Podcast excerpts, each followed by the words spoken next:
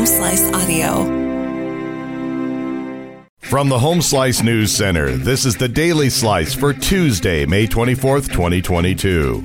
I'm D. Ray Knight. This is what's going on. Here is the latest on the war in Ukraine. Ukrainian authorities say that workers digging through the rubble found 200 bodies in Mariupol. That's another grim discovery in the ruined port city that has seen some of the worst suffering of the three month old war. Ukraine's president has accused Russia of waging total war, seeking to inflict as much death and destruction as possible on his country. Intense fighting raged Tuesday in the eastern Donbas region. The region is now the Kremlin's focus after its forces failed to overrun Kiev in the early weeks of the war and were forced to withdraw and pursue a more limited objective. In news closer to home, one man was killed in a three vehicle accident on Highway 18 east of Edgemont on Sunday. The Highway Patrol says the crash happened when a pickup truck that had slowed to make a turn was rear ended by another pickup truck. A third pickup was involved when the vehicle that was rear ended was pushed into the opposite lane of travel. The Highway Patrol says six people in all were involved. Two people had injuries severe enough that they had to be airlifted to Rapid City. The accident is under investigation.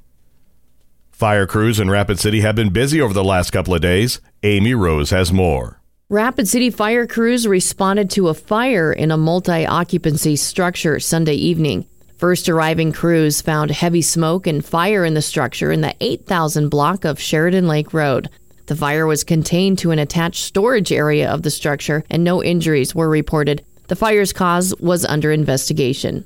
Also, the Rapid City Fire Department responded to a vehicle fire in the 2000 block of East St. Patrick Street around 1:30 p.m. Monday. The minivan was engulfed in flames when crews arrived. The fire was extinguished quickly and there were no injuries. Four ad agencies, all from outside South Dakota, have been selected to collaborate on promoting the state's tourism industry. Tourism officials say just one South Dakota agency bid for the work.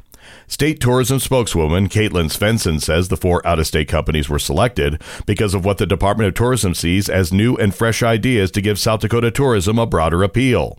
The companies have signed three year contracts with the state and are tasked with working with the department to develop comprehensive marketing strategies.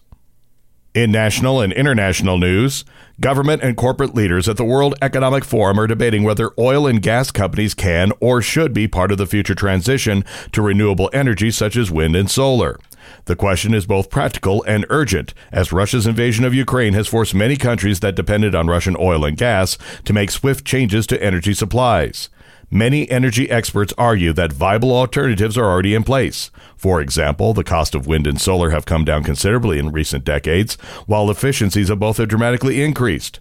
At the same time, other more nascent technologies have promise, but need massive investment to develop. A new poll suggests that Americans are more concerned about our economy than punishing Russia over Ukraine. Chrissy Davies has the details. Americans are becoming less supportive of punishing Russia for launching its invasion of Ukraine if it comes at the expense of the U.S. economy, a sign of rising anxiety over inflation and other challenges. That's according to a new poll from the Associated Press. It finds that while broad support for U.S. sanctions has not faltered, the balance of opinion on prioritizing sanctions over the economy has shifted. Americans interviewed by the AP detail how they have cut back on driving and spending and want the White House to focus on domestic concerns, even as many people have sympathy for Ukraine. Meta, the parent company of Facebook and Instagram, said it will start publicly providing more details about how advertisers target people with political ads. This is just months before the U.S. midterm elections and years after criticism that the social media platforms withhold too much information around how campaigns, special interest groups, and politicians target small pockets of people with sometimes polarizing and misleading messages. Meta will start showing the demographics and interests of audiences advertisers select to target with political ads on platforms like Facebook and Instagram. The company will also share how much advertisers spent in an effort to target people in certain states. Your weather forecast from the Home Slice Weather Center. Mostly sunny today with a high of 64, low tonight 42. And that was your Daily Slice for Tuesday, May 24th, 2022. The Daily Slice is a production of Home Slice Media Group, hosted by D. Ray Knight with Amy Rose and Chrissy Davies. Executive producer Mark Houston. Engineered by Chris Jacquez. I'm D. Ray Knight. Have a great day.